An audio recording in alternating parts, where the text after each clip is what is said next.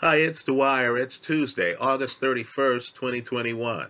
GamblersAdvisory.com, a free site. BettingAngle.us, a free site. Let's talk Jake Paul's win over Tyron Woodley. Let me just congratulate Jake Paul. Let me also say he delivered for us, won the fight, but first remember the opinion you should follow should be your own. Just consider this video to be a second opinion from a complete stranger online.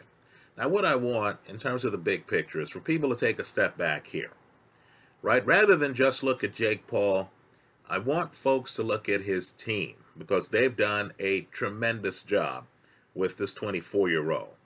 Notably, I want people to look at his trainer, BJ Flores, right? And J'Leon Love, who's also advising him. Now, Flores is interesting because Flores was a technician as a fighter. He's a very detail oriented guy. And let's just say he really has helped Jake Paul. I'm really impressed with Jake Paul's approach here. Right now, it's a tribute to Jake Paul's support group, Flores, J'Leon Love, that Jake Paul a guy with a huge, and I mean huge, right hand. Right? Nate Robinson still hasn't figured it out. Right? You saw Ben Askren get stopped and be unable to talk coherently with the referee after getting off the canvas. Right? Here is Paul, new to the sport, with a big right hand that has gotten him stoppages, plural and yet he sees himself as a back foot counterpuncher, not as a front foot slugger. Put differently, Jake Paul doesn't have to hurt you to win fights. He is prepared to outbox you. Now, you want to keep an eye on BJ Flores as he and his team train other perhaps younger fighters. Understand that Jake Paul at 24, as skilled and as promising as he is, and I believe he's very skilled, I believe he's very promising, but he's middle aged for a fighter. Let's keep in mind that at his age, Floyd Patterson, Muhammad Ali, and Mike Tyson had already won the World Heavyweight Championship. To discover the great young fighters, keep an eye on the excellent and promising trainers, right? Because to me, these trainers love the sport so much that they're like Flo, the woman in the progressive commercials. You know, the beach commercial where Flo is there for a day in the sun with friends and she just can't help herself she sees some people discussing insurance and she just needs to help. I believe that's the way training is. They love boxing. They're trying to find and help young fighters with talent. Let's keep an eye on BJ Flores. You might be able to make a lot of money betting on the next fighter that Flores and his team train. Now let's talk about this fight. Now, while we did not see Jake Paul land a big right hand here, its presence was felt. It is what keeps Tyron Woodley outside early in this fight as he loses the first three rounds in an eight round fight. Right? Let me just point out that Woodley knew what happened to Nate Robinson. He understood that just leaping in the pocket was not going to get him where he wanted to go. He understood that Jake Paul has timing. Jake Paul can throw a big right hand, backing up. Right? Jake Paul has rhythm, folks. So you had Woodley instead in a huge fight for him. This was his debut as a boxer. At 39 years old, Woodley didn't have a lot of time here, right? He needed to make an impression.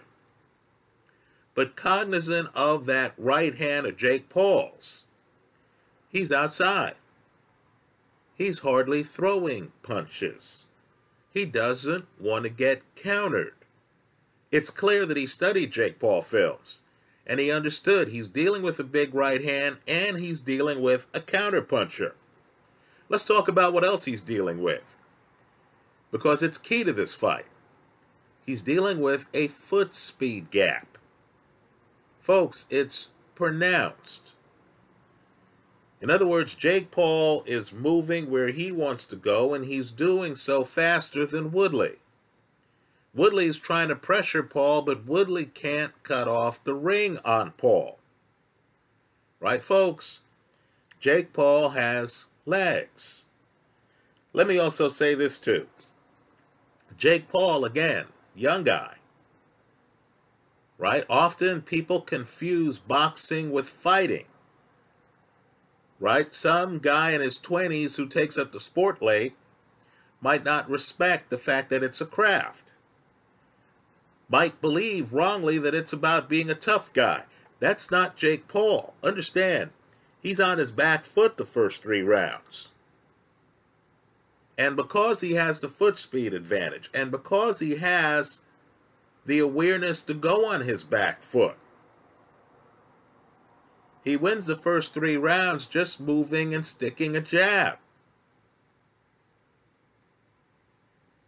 Right? Let me just say, Jake Paul, for all the power, has the ability to win slow rounds.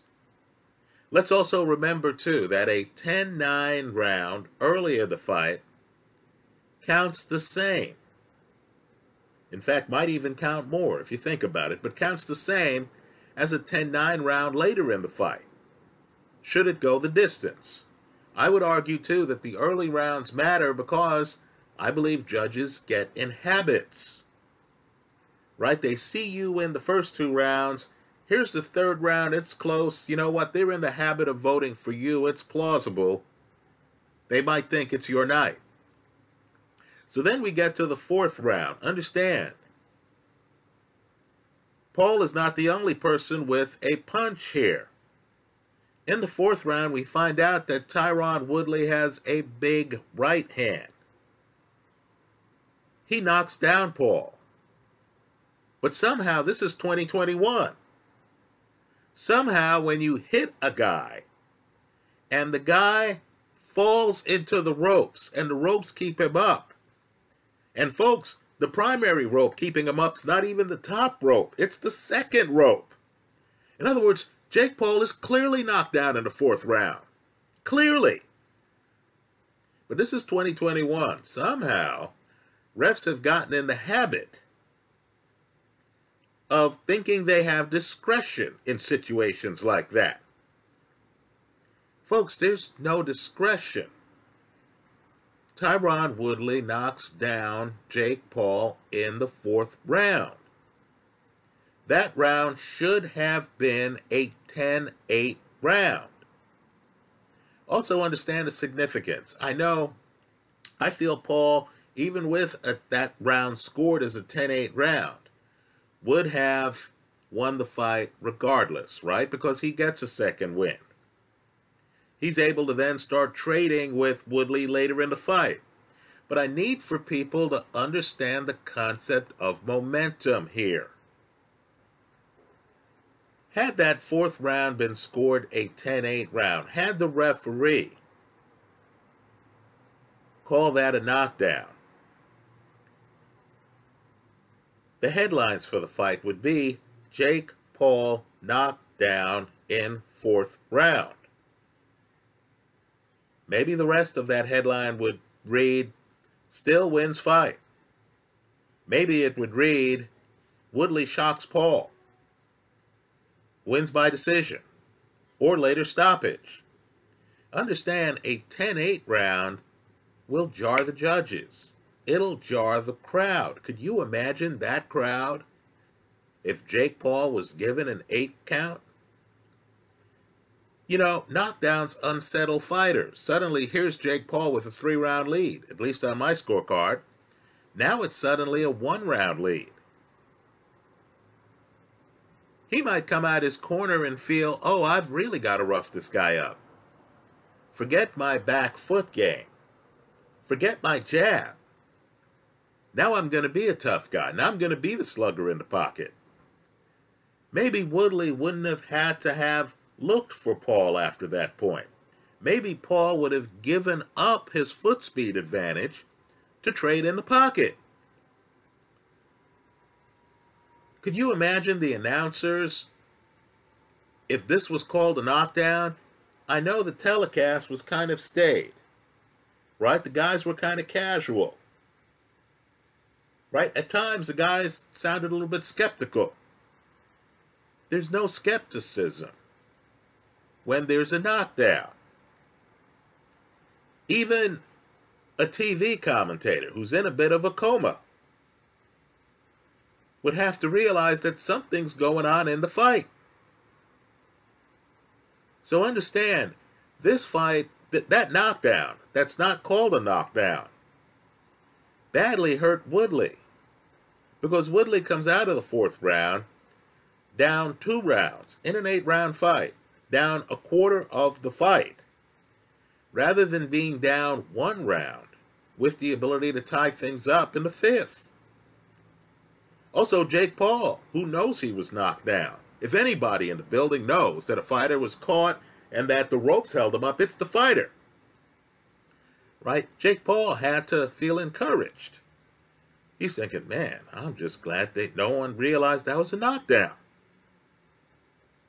I'm just glad that I lost that round 10 9, not 10 8. Right? Understand, too, the scoring gap. There's a big difference between being down one round after four, right? And being down two rounds after four. Changes Woodley's game somewhat. Right? Paul is able to stay outside. Paul's like, hey, I still got this. I'm up two rounds with four rounds to go. So let me boo the ref here. I thought that was ridiculous. Let me also boo the announcing crew. Right? They were saying, oh, I guess the ref thought that wasn't a knockdown. Hey, look. Who cares what the ref thinks? You have instant replay. You know that fourth round is a knockdown. Right? This is shades of the 12th round Ugas Porter, where that was clearly a knockdown right? I do hope that the sanctioning bodies and, and the people involved in coming up with rules for the sport make it clear to refs. Look, if a guy hits the canvas off a punch, that's a knockdown. Understand, too, the punch doesn't even have to hurt the fighter who hits the canvas. If that guy is just off balance and hit at the right time, and goes down because of the punch.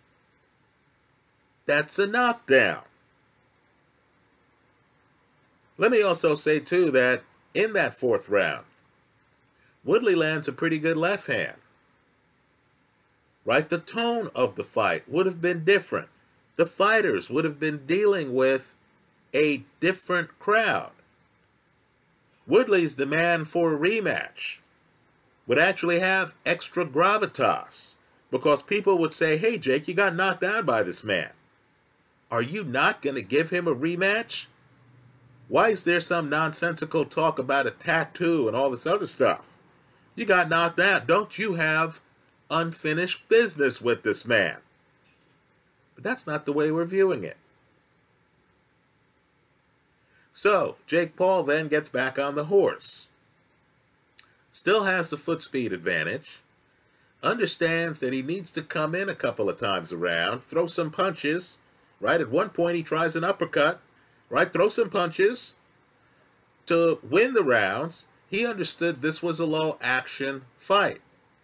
Still, and this is something both guys have to clean up on, right? These guys, these guys were bone tired at the end of the fight right? You were wondering how Jake Paul could be that tired against an opponent this low volume. Folks, he was fighting Tyron Woodley, not Joe Frazier. This was not the thriller in Manila. Right? And so the idea that in this slow paced a fight, both of these guys, both of them, were bone tired. Folks, this wasn't even a 10 round fight. This was an eight round fight. If you're asking yourself, hey, is Jake Paul ready for the big time to fight contenders? All you have to do is look at how tired he is at the end of this fight. After eight rounds. Right? You get the feeling that if a world class opponent just moves a little bit more than Tyron Woodley does, right? If you have a referee that actually counts knockdowns, a world class opponent might be able to just wait Jake Paul out to the sixth round of a fight, right? Win one or two of the early rounds, and then, of course, force him to move his hands and move his feet in round six to 12. So, Jake Paul, I congratulate him here. He is a skilled fighter. But, folks, while he's fit, he's not in boxing shape. Right? This guy looked tired at the end of a fight that for at least the first three rounds was low action. If he's going to